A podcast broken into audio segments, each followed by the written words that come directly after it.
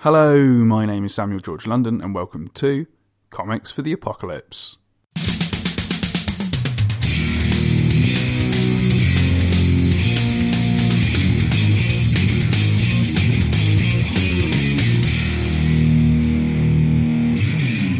On today's episode, I speak to award winning artist and inspirational individual INJ Culbard about what comics he would take into a solar storm reset apocalypse.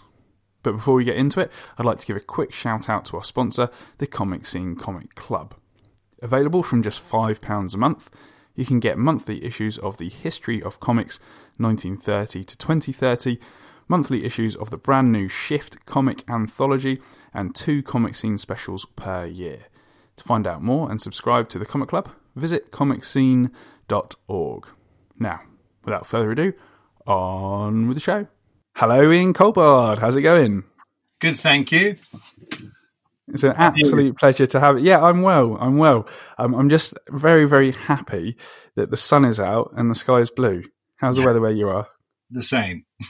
yeah. Perfect. Yeah, it's just it's it really literally brightens up my day just to have a little bit of sun um, and see, see, some blue sky. Uh, I'm in Hampshire. Um, right, I'm, just making sure I'm not next door to you. So yes, yeah, yeah, wouldn't that be a quinky dink? yeah, exactly. Uh, but no, I think it's it's it's mostly across the, the entire UK. These yeah. clear skies today, so um, it's uh, it's it's nice to have and a, a little bit of a pick me up in these trying times. Mm-hmm. Um, now, um, for anybody that hasn't come across you just yet, and there are going to be very, very, very few of those. Um, what do you do in the world of comics? I draw uh, predominantly I draw stuff for 2000 AD, which is a series called Brink with Dan Abnett writing it, and uh, there's a series called Brass Sun with Ian Edginton writing that.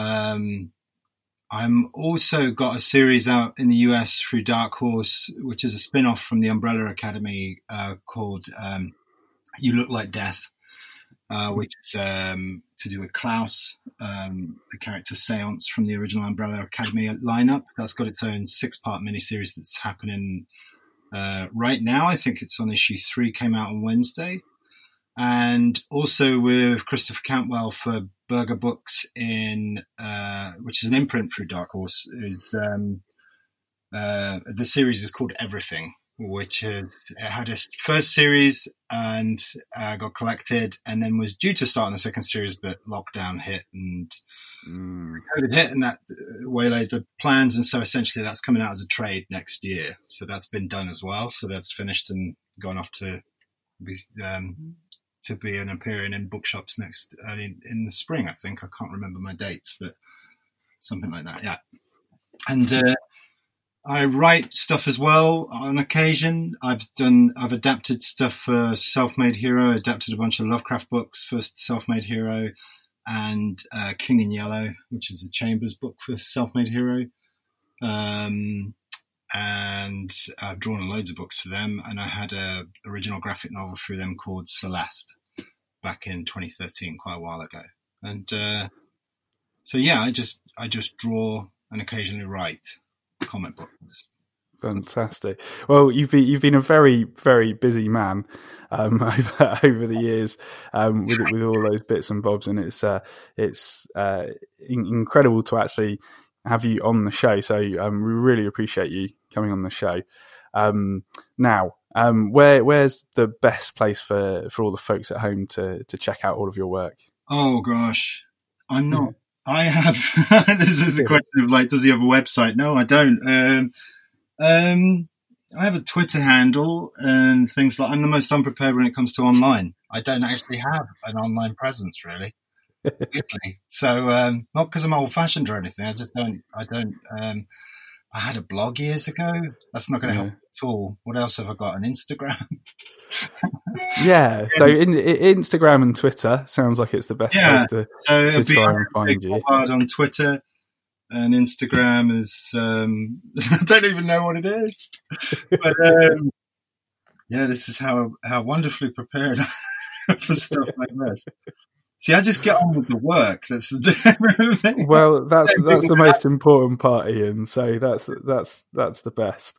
Um, but uh, all all of those links to your Yeah. Twitter and your Instagram and things um, Yeah. are uh, are in the show notes for the show, folks. So go go click on those links, and you can can follow Ian whilst we talk. Um, Mm. don't literally follow Ian whilst he he talks. Um, in real life, that's just a bit creepy. That would be weird. Um, yeah, it would be a bit weird, but uh, yeah, if you follow him on social media, that's absolutely fine. Um, but uh, all of that aside, Ian, um, unfortunately, I do have some uh, bad news on top of what's going on at the moment, and Yeah. that is is that planet Earth has been hit by a solar storm. Um, Now, for, for anybody that isn't uh, sure what that is, it's basically kind of a, a massive electromagnetic wave that comes off of the sun and basically wipes out all of our electronics. Um, and uh, the the one of the biggest ones in recent history was about 120 years ago, something like that. So it didn't really affect us that much. But if it happened today, it would affect us quite poorly. Mhm. Um, so uh, my question for you, Ian, is: What is your action plan for survival in this solar storm reset? Right. Um, get out of the city. That would be the very first thing I do. Oh, get an axe. That's the very first thing I do. I, I've always got an axe nearby, so I would definitely get an axe. Just Um, in case. Oh, because you can use an axe for everything. So that's the first thing. Um, and then I would get a plastic bottle of water because you can kind of sterilize the water that way. Um, get tin cans. So I'd get a load of baked beans uh, because you can use the tin cans later for a stove. Bingo. Um, and then I'd be looking for higher ground, so I'd head to the Lake District in this country. If I wasn't in this country, probably be a lot more to pick from. but, like, but it would be lakes for fresh water and Mhm. fishing, and that's it. I'd be off. Genius. And and I assume you you take your family with you. Of course. They might make the cut. I'd abandon my plans to have an online presence with websites, and I would just and then say I was right all along to never plan for things like that. Internet would Um, down, so I'd be like, "See, I was right all along," and then I'd load everybody up in the car potentially, and head up north to the lakes, which is about three hours away, and we'd avoid all the uh, the main roads because I know how to get up there without the main roads. Nice. Um, Very good. Straight to the lakes. Bingo. Um, and so uh, on your way to the lakes, Mm-hmm. um, just to pass the time, because unfortunately uh, there there is no uh, radio at the Mhm. moment. We're just kind of getting a, a steady static on the radio waves because there's nothing. Um, to you, you have a nice long conversation with your family, um, and the the subject of comics comes up, and your family want to find out more about comics and things. Um, and uh, sorry, Now they're asking me. yeah, at last. like I have only dreamed of this conversation. But it, it- it's only taken a solar storm to, to You take an interest in what your dad does for a living, yeah. Classic. Um, And uh, the first question that they ask you is, uh, "What's the first comic you remember enjoying?" I was Tintin uh, flight seven four seven, I think it is, to Sydney, and it was. Um, I'm pretty sure, like I have a very early memory of that as a kid because I grew up um, bilingual, Oh, great! English. Language? uh, sp- English and Polish. Uh, Great. and so which is no use here because it's now the second most spoken language in the UK. So, so it's like already speak the first one and the second one. But the um, I'd so my yeah, so my mother t- the first language technically I would have learnt was my mum speaking to me in Polish. So Mm. the um, so I still have a problem with my ths to this day. uh, which I get pulled up on by my wife all the time. And then uh, I, um, but in order to learn English, I uh, she used to bring me lots of comic books uh, from doctors' waiting rooms mainly, and uh, so I used to read a lot of stuff that was like you'd see lying around in doctors' waiting rooms and stuff. Um, and one of those happened to be a bunch of Tintins that she brought back, and specifically that one I really enjoyed. Um, so yeah, I had a memory of that very early on and really enjoying those. I think that's really where it kind of all started for me. I think. was Definitely. was those comics. Um, in order to get to encourage me to read because I was a really lazy reader, reader otherwise, you know. Yeah. And English is not. Polish is largely you read it as it's said, and English isn't really like that. So, so yeah. Fantastic. And so, um, from that point onwards, obviously, that kind of must have Mm. inspired you to uh, delve more into comics. Mhm. And part of that must have been starting to draw. Did you start off kind of uh, just uh, copying Tintin, or did Yeah. you go off It and do your own like things? copying an- anything really. Um, I didn't used to write in class at all. So if I was at Hmm. school, I can remember there was there was one. There was quite a few essays that I used to just draw them, and um, I had a brilliant teacher though, because I can remember him bringing me to the front to the front of the class and saying. Um, not in front of all the other kids, but when they're like going through your work and stuff. And he said, "This is great." He's looking at an essay that was like five pages of comic, basically. And he said, "It's fantastic, but um, imagine I can't see, and now tell me the story that you've drawn." And that was his way of encouraging me to actually, and then write it down, Very good. remember it. And that was his way of. He was a brilliant teacher like that, though. So um, I can remember, yeah, it was something I did quite a lot.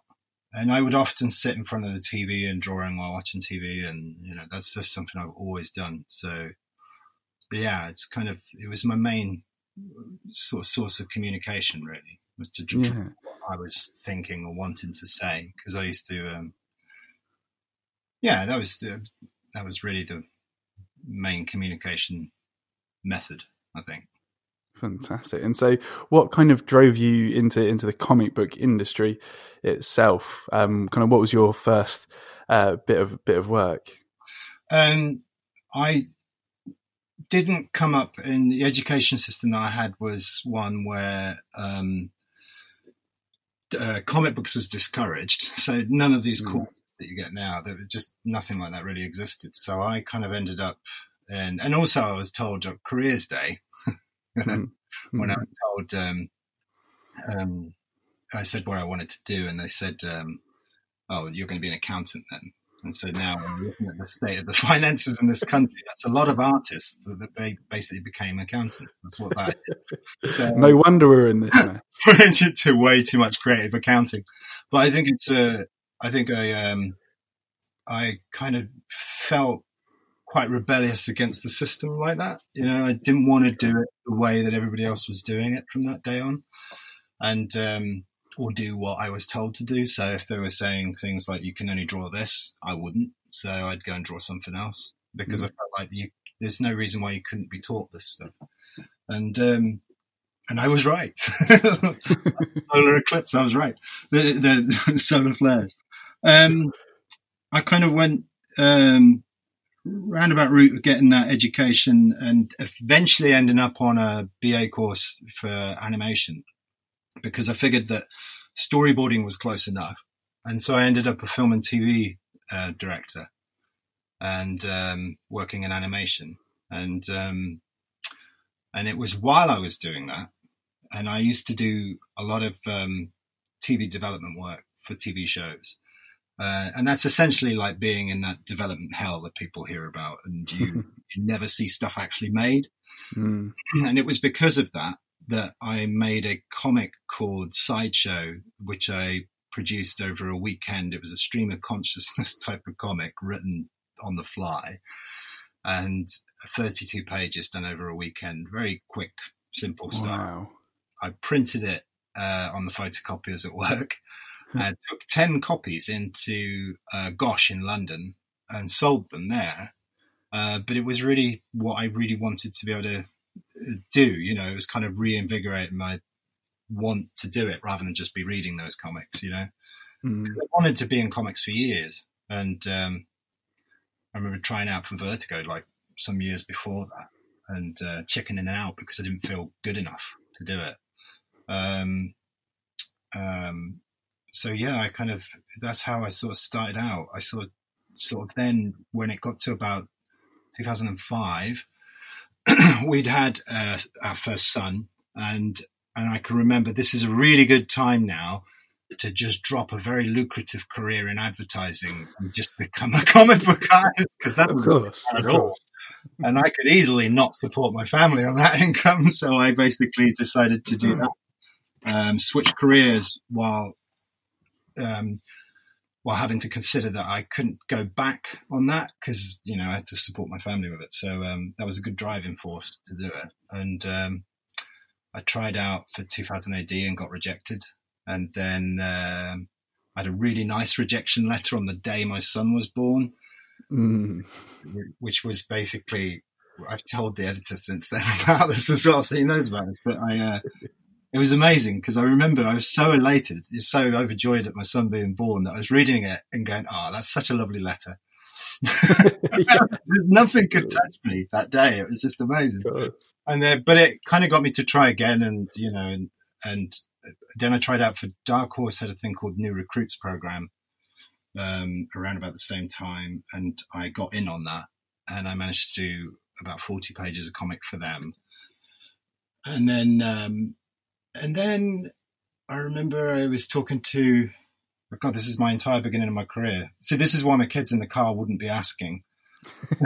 but That is fascinating. We, we, we we got three hours ahead of us up to the lake. So, I know it's a long way to the lakes. So um, and they're locked in. exactly. and I think uh, around about 2015, so about 2005, something like that. I did that for America, and then, um, and then because uh, I had lunch with um, D'Israeli, who drew, who's done a lot of stuff with Ian Edginton, and he was meant to be doing a picture of Dorian Gray for Self-Made Hero, and uh, this is about 2008 now, I think it was, and um, and I can remember I'd met up with him and I was talking about how terrible my work was to him uh, that I'd done so far in comics and how I wanted to be able to do better and all this kind of stuff. So I'd really berate myself. And uh, even then, I didn't have a website you could go and visit. But I, uh, um, then I, uh, from the conversation from that, he said, "Why don't you speak to Edginton? I can't do this job, but you could do this." So it's a lot owing to him that bit of luck of meeting him and then him putting me in touch with Edginton and then and then doing straight away being given a 120 page book to draw Wow. Um, was amazing. And so uh, it was a real kind of um, cutting your teeth, you know, Mm. hot coals type situation. But um, I managed to get through getting the whole of that and really got the bug from doing that, you know, got really onto wanting to do more. And the partnership working with Edginton was really good. And then we did a bunch of Sherlock Holmes novels together and we did a Princess and Mars as well. And so it really started to kick off um, really quickly at that point. And that eventually led with Edginton to working for 2000 AD and actually working on Brass Sun. So yeah, that in a nutshell is pretty much how I managed to get back in to doing. Fantastic. Well, that that's a, that's an inspirational Mm. amount of ambition and persistence. Um, and I think that's kind of a it's a tale for those that are out there at the moment trying to pull them up, pull themselves up by their bootstraps, Yeah. trying to make their way uh, higher and higher up in the industry. Um, think the key and, thing uh, there is that you have to consistently make your own luck. yeah, Uh, but you, you know, you're making that luck, so Mhm. that is you, that's on you when you're doing it. Yeah. It's not something that's ever just handed to you. You've got to create the situations where that could happen. Or I think it's really important to kind of pull out, you know, get going with that. I mean, my animation career started with. I mean, we were homeless when that started, Mm. hanging around um, laundrettes to find two pence pieces so that I could use them in the Oh, phone. wow. I could ring companies so that I could actually get a job as a director. But what I learned from that situation was that, uh, and that's why I had the wherewithal to kind of do this when my son was born with comics, was because I went from being in a situation like that to essentially two years later directing for TV. So it felt like that experience, and it doesn't work that way for everybody, but it, it happened that, that I was fortunate for that to have happened for me at that point, and it kind of, uh, and it was very much a feeling of, well, two years from now, anything could happen. You know, it's that, it's that sort of thing. You know. You know, it's a, and, and a month is a good long period of time for anything to happen. You can do anything. Right. And that's always sound advice as well. So it was a case of, uh, and those are fortunate circumstances in my in my favor there. You know, Mm. it's very much like I do always consider myself enormously lucky to be where I'm at, even without a website. So well, it just goes to show you don't necessarily need that. Um, if you if you actually call people, send letters, uh, meet up with people when we can, um, then uh, yeah, it's it's totally possible to to Yeah. to not have an online presence necessarily. not necessarily. No, I've never really required. I've never really needed to have done that at that point. I kind of just go from. I don't know how I do it, I just go from job to job. So I'm very lucky to do so as well. Force of nature, Ian, by the sounds of it. um, and uh, just see that that kind of your your story certainly sounds like um, it's that saying that luck is where opportunity and preparation meet. Yeah. Um, and it sounds like you were prepared for the opportunities that arose. Because the thing kind with of- that is also to remember that, like, because a lot of people sort of think it's talent that does that, and I Mm. know far too many people that are enormously talented and yet aren't able to get past certain hurdles, or you know, Mm, I don't think it's necessarily that. I think it's a lot of luck. So you know, it's enormous fortune that that sort of thing falls into place. And talent, of course, is useful, but the point is, is that being in the right place at the right time in certain circumstances, whatever way that life of yours is going to go, it's it's it's you know, it's very very handy. So yeah, it's it's always a worry as well because like I think for a lot of freelancers, the wolf always feels like it's at the door. So there's definitely driving motivations to keep you kind of moving, you know, for definite, you know. Absolutely fantastic. Uh, now, uh, going back to the car on the way up to the lakes, um, your your your your your family uh, want to move on to the next question. I'm afraid, um, and that is, uh, what's the funniest comic that you've read?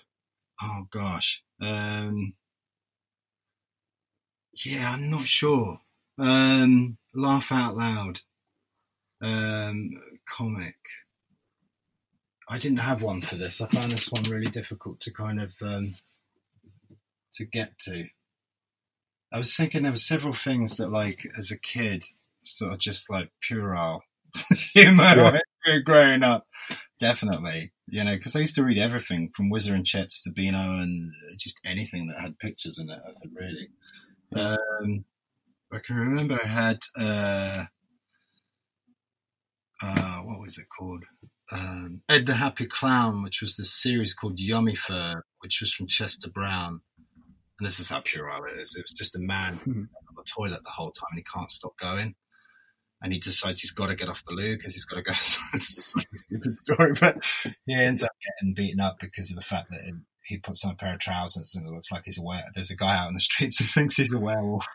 tail out the back of his trousers. You know I mean? So it's like it might be funny to me, but it's not going to be funny to anybody else. I think that's funny. That's really fun. Yeah, there are little things like that. Yeah. That's gross. Oh, there you go. But it worked at the time when I read it. I did laugh out loud when I read that. Precisely, and that's all it has to be, you know. Um, Okay. fun, f- funny is what makes you laugh, really, um, and that's that. That's fantastic, Ian. Um, just to, that you still have that memory of that happening, and it's it made you just chuckle just then. So that, that's telling. Oh dear. Yeah. Fantastic, But yes, brilliant. So um, we're gonna we're gonna change gears again. um, you might be changing gears as you as you're not on the motorway um, as well. But uh, yeah, what's the what's the yeah what's the saddest comic that you've read? Oh, that's easy. That's from uh, V for Vendetta. There's a section in V for Vendetta called the Lark Hill Letters. And that actually makes me upset thinking about it. That's really sad. So, Mm. yeah, there was an amazing bit. It's a lot of the stuff in it's about the human spirit, and that's a really hard read. Like, I think everybody gets upset when they read that, if, they, if they've ever read V for Vendetta. Yeah. It's a book that really, when I was in my teens, really informed me politically, you know, Mhm. about situations. I grew up in both England and uh, Poland. so I saw what Poland was like under the militia in the 80s. And Right.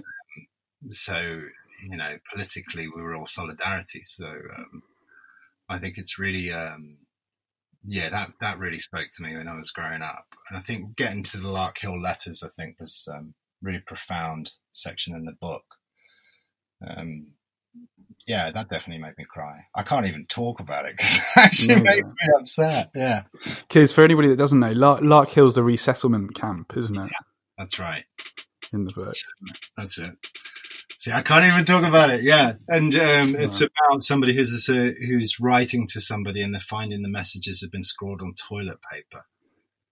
Yeah, and uh, it's a profoundly sad section of the book. And yeah, first time I read it, it still makes me. Yeah, I guess the other thing, what a contrast. The other thing making me laugh, but this one just in ter- it just is so terribly sad. The story that behind it, but it's like, um, yeah, that's something that still lasts.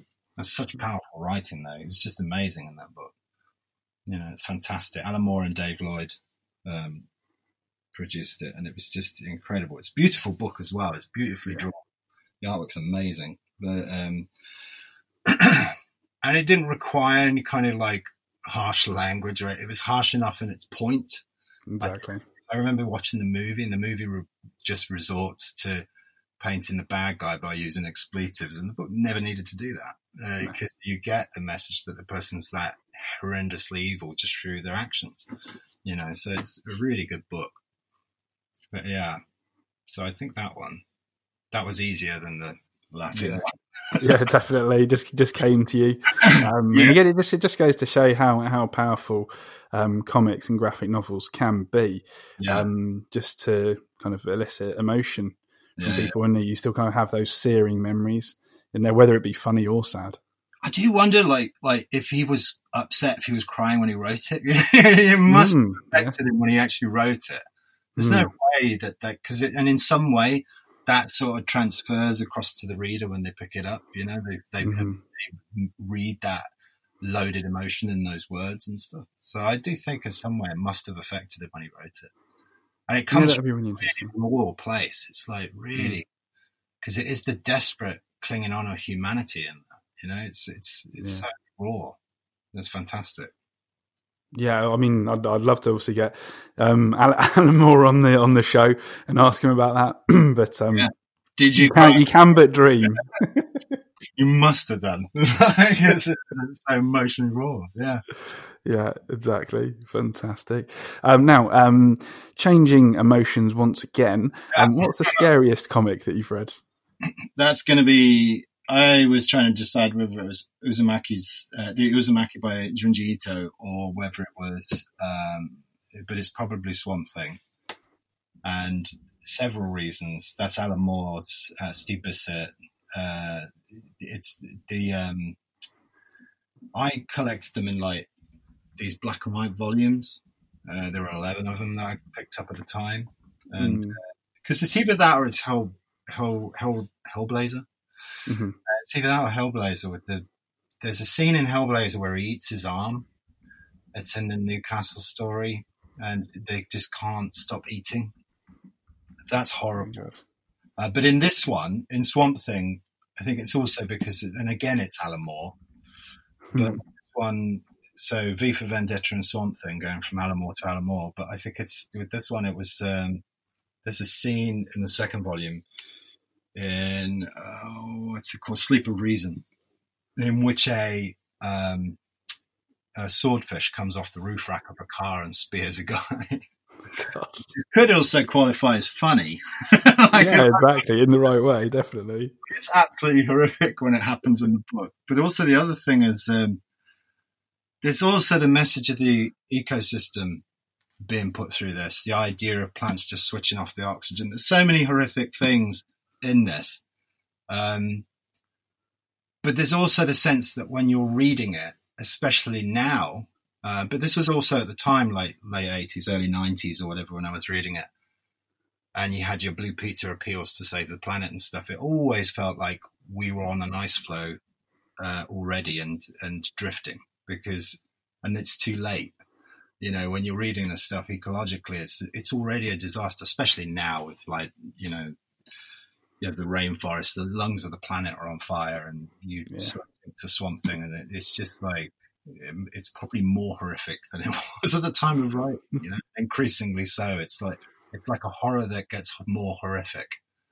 I think so. I would probably say Swamp Thing over those others easily. Yeah. Fantastic.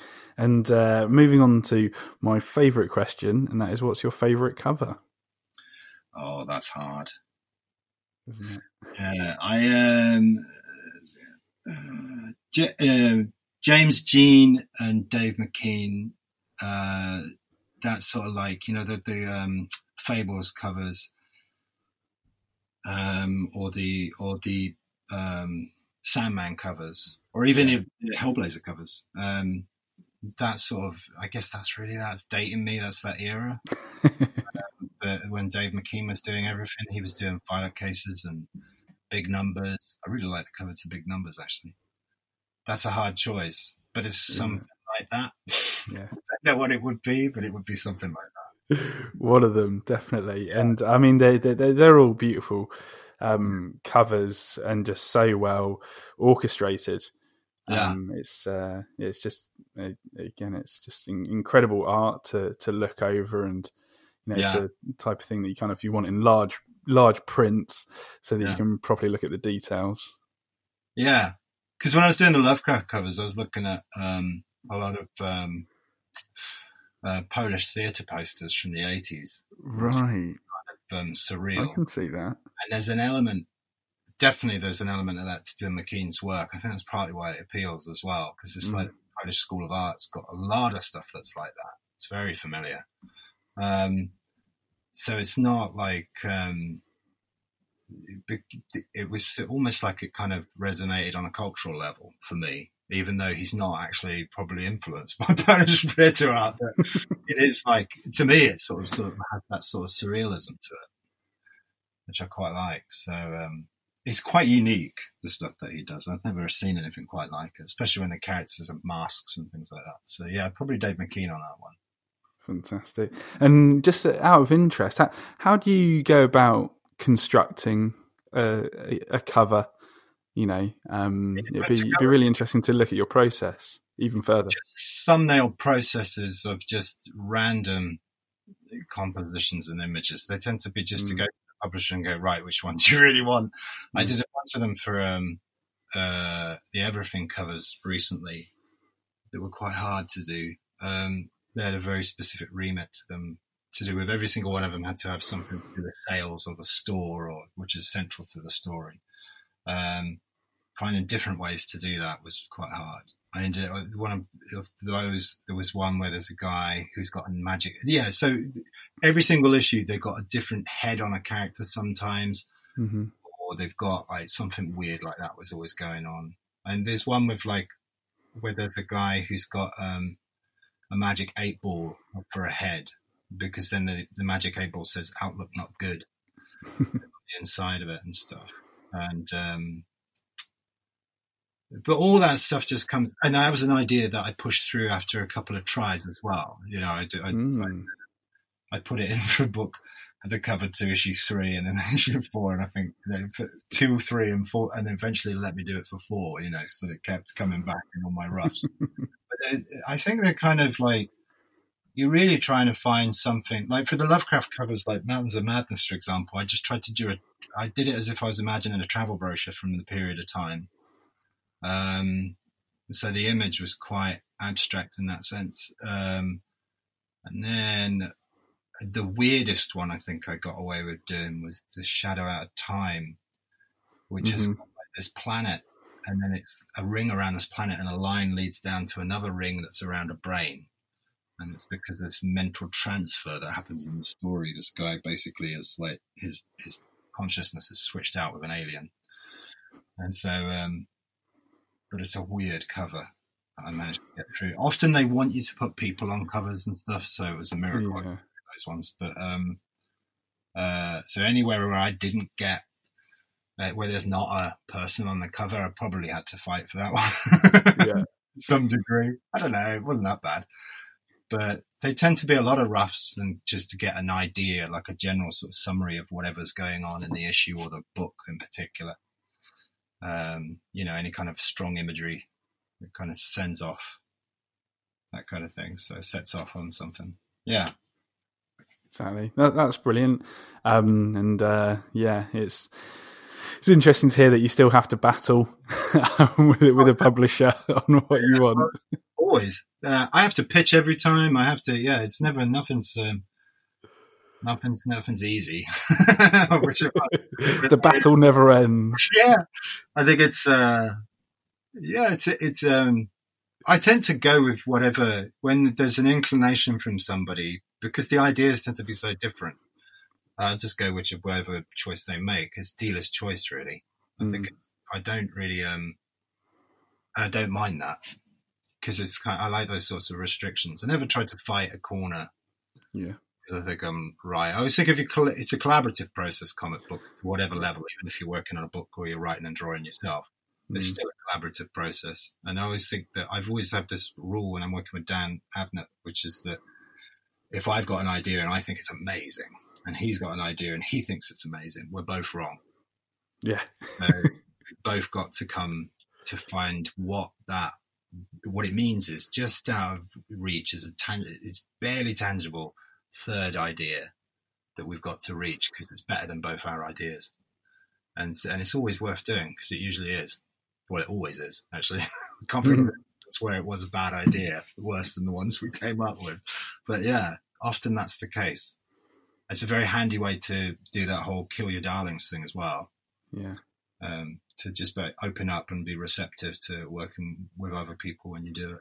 It's just always good. So I tend to, uh, and you need ramification. You need to sort of like, you need jumpers for goalposts in a way. You need to understand where it is that you're shooting for in terms of like, so when they come around with a brief, use those the restrictions of the brief because it's useful. It kind of pushes you down a certain way of working. It pushes you into a certain way of thinking as well. So it's always good to have those things, you know, and go with whatever it is.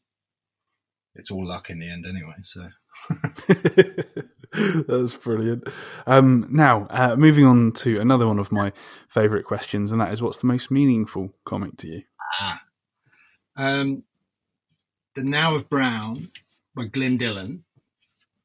Um, I read it uh, when I read it. It was around about the time of my birthday, and I the main protagonist in that story. You know this one? I have come across it before. Yeah, it's it's it's, it's come up a couple of times before, but not in a, a wee while. this one's um, so it's a young woman who suffers from OCD. Um, uh, lives in London, works in a toy shop, like a novelty kind of toy shop, and uh, um, like with the sort of like pop figures, that type of, you know what I mean? Um, yeah. What do you call it? Like, what's it? Certain type of I've forgotten what it's called that type of shop. Anyway, I won't obsess about that. But the point is, uh, she has OCD and um, uh, designer vinyl toy shop. I'm now reading off the inside blurb of this. There you go. Yeah, right. That's the word I was looking for. Designer vinyl toy shop. I didn't want to make it like just sound like Hamleys, Hamleys or whatever it's called. Um, um, yeah. Um, I read this one and she came across like a tulpa, like a real person by the time I'd done reading it. Like mm. a, the experiences of this young woman living in London. And, um, I genuinely believed it was a real person when I finished reading it. Like I, like I somehow knew who this was. And, um, I like the, um, it, yeah, it, the, the, the book is beautiful, beautifully drawn, beautifully written, um, dealing with issues of, um, OCD, mental, mental health. And, um, I've had anxiety since I was a kid. So there was a hell of a lot in there that I could relate to in terms of her anxieties as well. Mm. Um, so I felt it was really very much personally affecting like that. But it doesn't just end there because that's also published by Self Made Hero, who's published a lot of my stuff. So um, Glyn and I got to travel to Angoulême and um, I got to stay at his house in London uh, before we set off on the train to Angoulême the next day. and he put me in the room that the story that she lives in in the actual book. Whoa, that must have been weird. that was weird. And so what was bizarre was like it's all pretty much the same. I mean, in the book, the ceiling's black, uh, red, but in the actual apartment, it's black. But the futon's there uh, that she sleeps on. Um, the desk is there, but it's got different stuff and different books. But it's the desk is definitely there, and it's all set up exactly the same. And I was in this room, and I was like, "Whoa, this is this is actually her room." Yeah, yeah. And I was like, "Okay." So I went to sleep. And the following morning, I woke up, but I was like in that blur of just getting up, and um, I can remember the sound of like people moving around downstairs, and I can remember the lying there just saying, "Whoa, this is a bit too weird now." this is like she's here. It was so weird, like actually being there. You know, that whole thing of when I read it and she was a tulpa, and now I'm actually in her place is just really strange. So, yeah, that was so. If you wanted one that had like a a meaningful effect, that I don't think I could get more meaningful than that. Not at all. It was bizarre. Like it was so weird. Like it's Trippy. actually a place. Like you know. So yeah, that was cool. You know, um, so a lot of connection with that book because it was kind of like, um, um, yeah, like a really odd experience. Undoubtedly, that's that's Yeah. a pretty unique experience as well. Yeah, say. imagine if because then after that, I sort of thought about it. I thought, imagine if you could package that for Yeah. people who read the book, like in some way, so that they can kind of more relate to that character even more. You know, it's just, Well, if Glyn falls on hard times, he could do uh, paid Yeah. paid for tours. I know, into an Airbnb. yeah, room rented out as like the, the Brown room where you can read the book while you're there because that is what's also really weird is that you kind of you haunt the place in a way you know it's yeah it's really strange so yeah I really like that book as well so it's brilliant.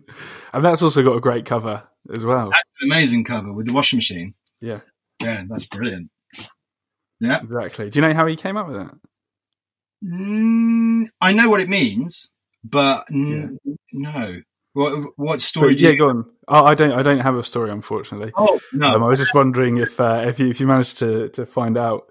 But uh, yeah, do you, can you give us your interpretation of what it means? Oh, well, that's to do with the settings. That comes up in the story, actually. It's in the book. Yeah.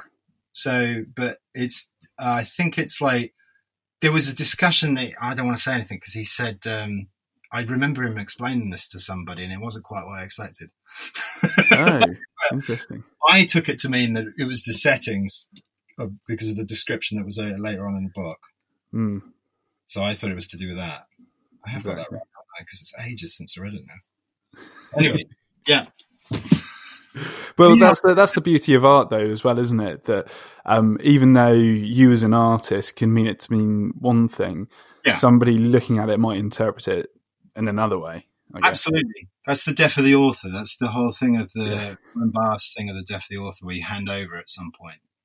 See, that's the thing. It's like, the, I think for me, it's very much like the doing of the book.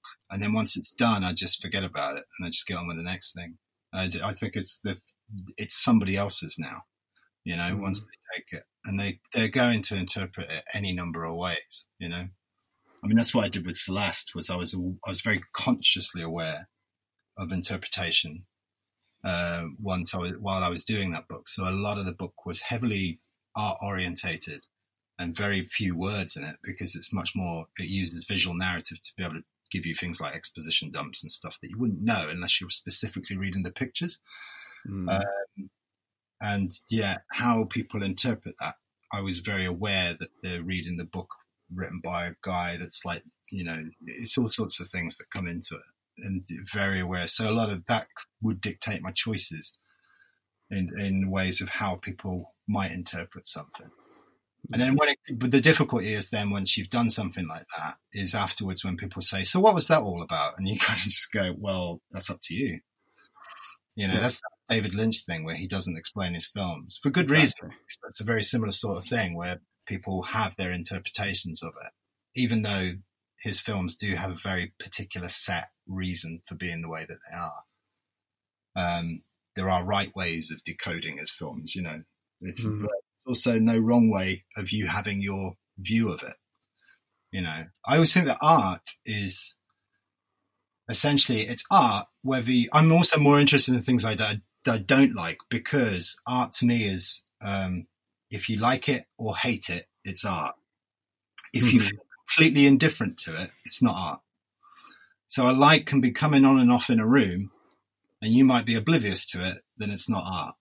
But if mm-hmm. it's in a tape and you're getting annoyed and you think that's ridiculous, that's not art, then it's art. It is art yeah. yeah. And I think that's largely that's readerships are kind of to some degree that is, you know, that's for you to interpret. That's that's my gift to you. that's brilliant, Ian. That's brilliant. Uh, now, uh, moving on uh, to our next question: What's the most underrated comic? Oh gosh, uh, yeah. I found impossible to answer for a very similar reason to the one that we just talked about, which is about the interpretation of what art is and what art isn't. So that is the light coming on and off in the room, and whether you just think total mm. something. I sort of think that reality is like there's two worlds. There's the real world and the world you believe to be real. Mm-hmm. But we all live in the worlds that we believe to be real, right? All of us do. And science comes along and tells us about the real world, but artists come along and tell us about the worlds that they believe to be real. And that's right. fundamentally what an artist's job is, or writer, or whatever. And I think it's uh, so when it comes to like your personal tastes, I think I learned from doing the Lovecraft books to not be a fan of things in a sense, mm. Like not be, not to this is why a lot of these questions were so hard because it was like not to pin your colors to the mass sort of thing on all of these things because of the fact that they change. And yeah. you should change as a person. You should be a contradiction. You should be a hypocrite and embrace it. Um, you should always seek change and development and, you know, move, move on to other things and, and find other things to do, you know. So I think it's, especially as a development as an artist as well, that's something you should always be doing anyway don't ever get stuck. Um, uh, you know, don't. I had that with style. I can remember somebody mentioning something that I did in a particular way with the drawings that I did them way back at the beginning. This was the Holmes books, and there was a line that I used to draw through faces, and somebody pointed out an interview in a in a review, and I just basically stopped doing it then because I just thought if I don't stop doing that now, I'll always have to draw a line, even though now it feels natural to do it, but in the future I'll have to do it even if it doesn't feel natural as well. Wow. And then, and so you can't really. Um, I always feel like you shouldn't. Uh, well, I feel like I shouldn't um, sort of stick myself like that, you know, mm-hmm. because then you just end up getting stuck drawing as the person, you know, all the time. You don't develop you know, there's there's a threat of that happening. You know, there's a possibility that you might get stuck in the same place and never develop. And so, um, and it's important to move on. I think, uh, for me anyway. I don't, yeah. you know, there are artists that kind of do the same thing all the time, and I really like their stuff. Um, mm-hmm. I just personally, I wouldn't be able to. I wouldn't be able to do that. I'd, I'd have to change even to the point where I look at things like Brink, for example, and that's something where the backgrounds never change because it's the same space station all the time, you know. But the mm. people, there's a certain development in the drawing over the years that I've been drawing it. So five books in, and the main protagonist doesn't look that much like she did at the very beginning because I've changed as an artist, and it's reflected in the work. So I think it's you have to allow yourself the room to be able to do that. And I think there are artists that you know they look like they're doing the same thing for years, but they kind of there's a there's a slower kind of definitely a sense of development there. You know, there's some sort of movement where they're exploring certain things, and or they're just not done exploring that scene sometimes either. So, I think it's important to be able to uh, develop in some ways personally. Like that's just wouldn't yeah. work. Definitely works for other people because I've seen them do it, but for me, yeah. no, it wouldn't go well for me. Yeah, me me either. You know, um, I kind of really feel like I need to always be. Don't know if it's the right way to say it, but moving forward, evolving. Yeah. Um, and yeah, as you say, kind of create something and then move on to the next thing. Um, yeah. because yeah, it's it's the world now. Yeah. So. But it's also like if you saw Sideshow, which is the first comic I did Mm. compared to what I do now, these were characters with. Bear in mind that also it's 32 pages drawn over a weekend, so it was very fun. Epic. they're kind of like they're these characters that had eyes on the sides of their head. So, and I was working in animation, and in animation, when you do design, it's design principles of things happening in threes, and you know, you've got always like a something that holds across a line is always because they've got familiar aspects that go through the characters. So there's a consistency that you kind of put Mm. in, you build into it, the design model. And I think in comics, you know, it just felt. It, I think probably the reason why that trajectory is like that is because of the fact that I came from animation to not want to get stuck doing that and just develop.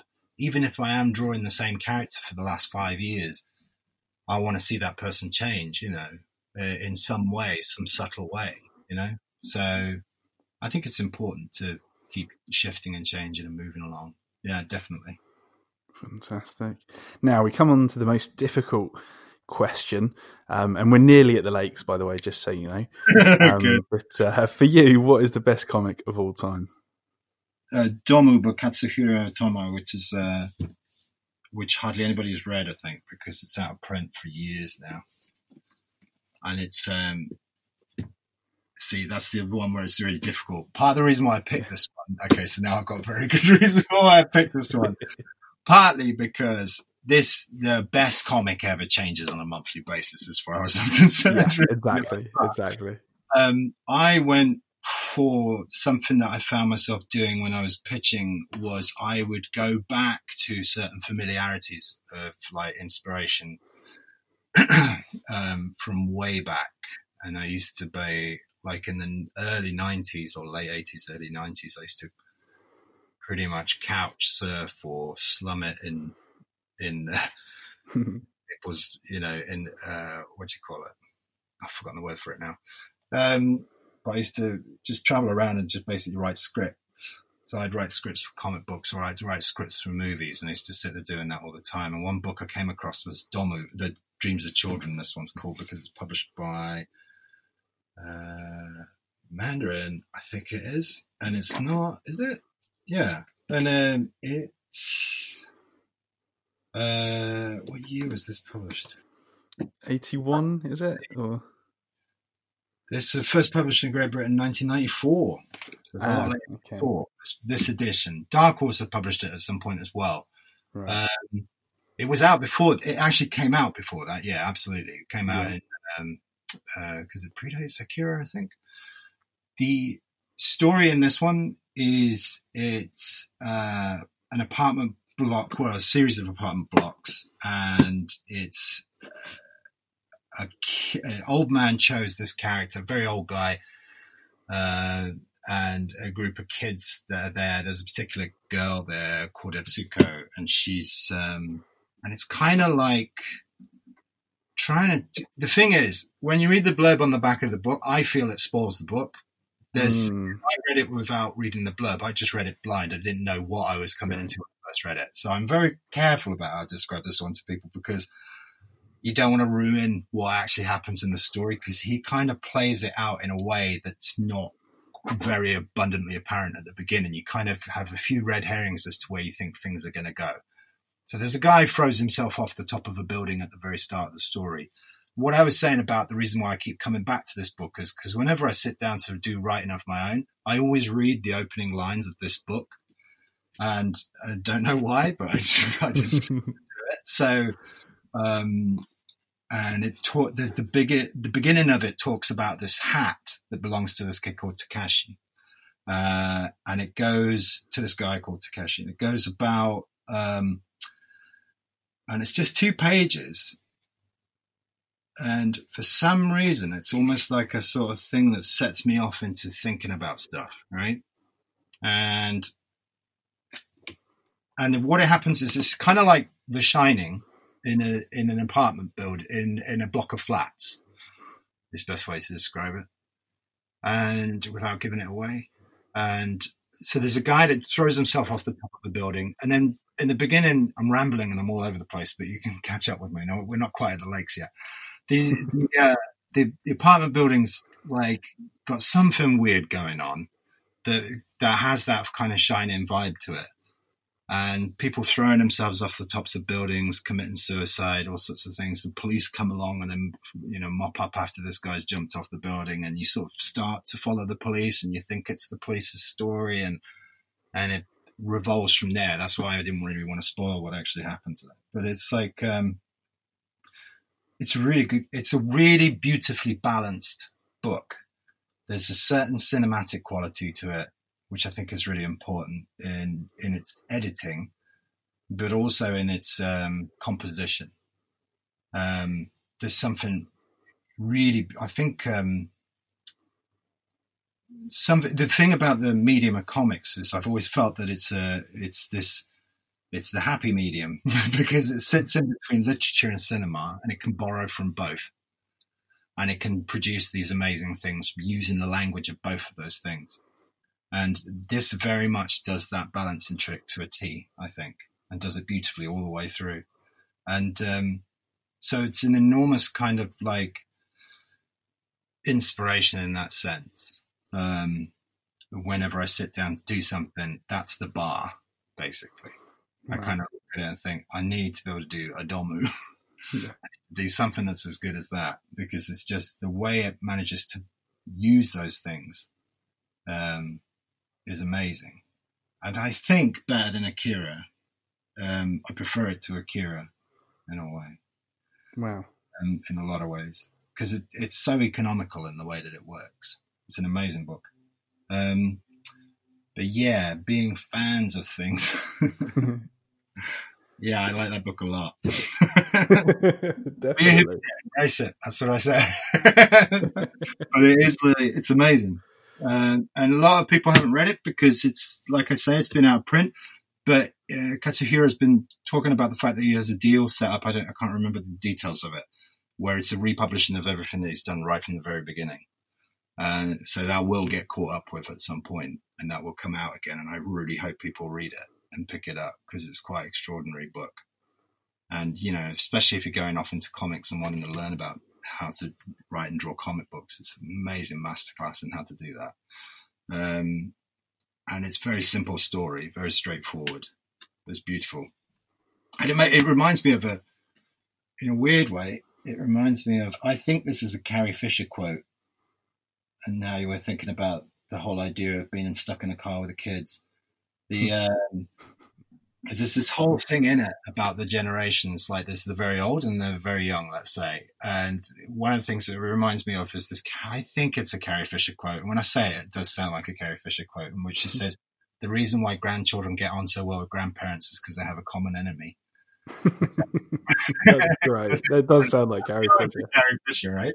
But it's and um, so I think it kind of makes me think of that as well, because the people who are throwing themselves off of buildings are the people in the middle in their ages, you know, so the adults effectively. But it's it's a really good book. That's fantastic. I would say that is the favourite, and then th- yeah, yeah, and so, with, with with the bar set so high, um, yes. which which one of these, uh, which comic or graphic novel would you take into the apocalypse with you? Domu, but I realistically, because of space, I wouldn't be able to take it with me. Because, but I would make sure that it was left for civilizations in the future in case it never goes into print again, because of the fact that everything has been shut down and it's going to take something bigger than Guggenheim to get things working again. And I think it, it would be very much um, a relic for others to discover because I've already discovered it. So I think I'd leave it.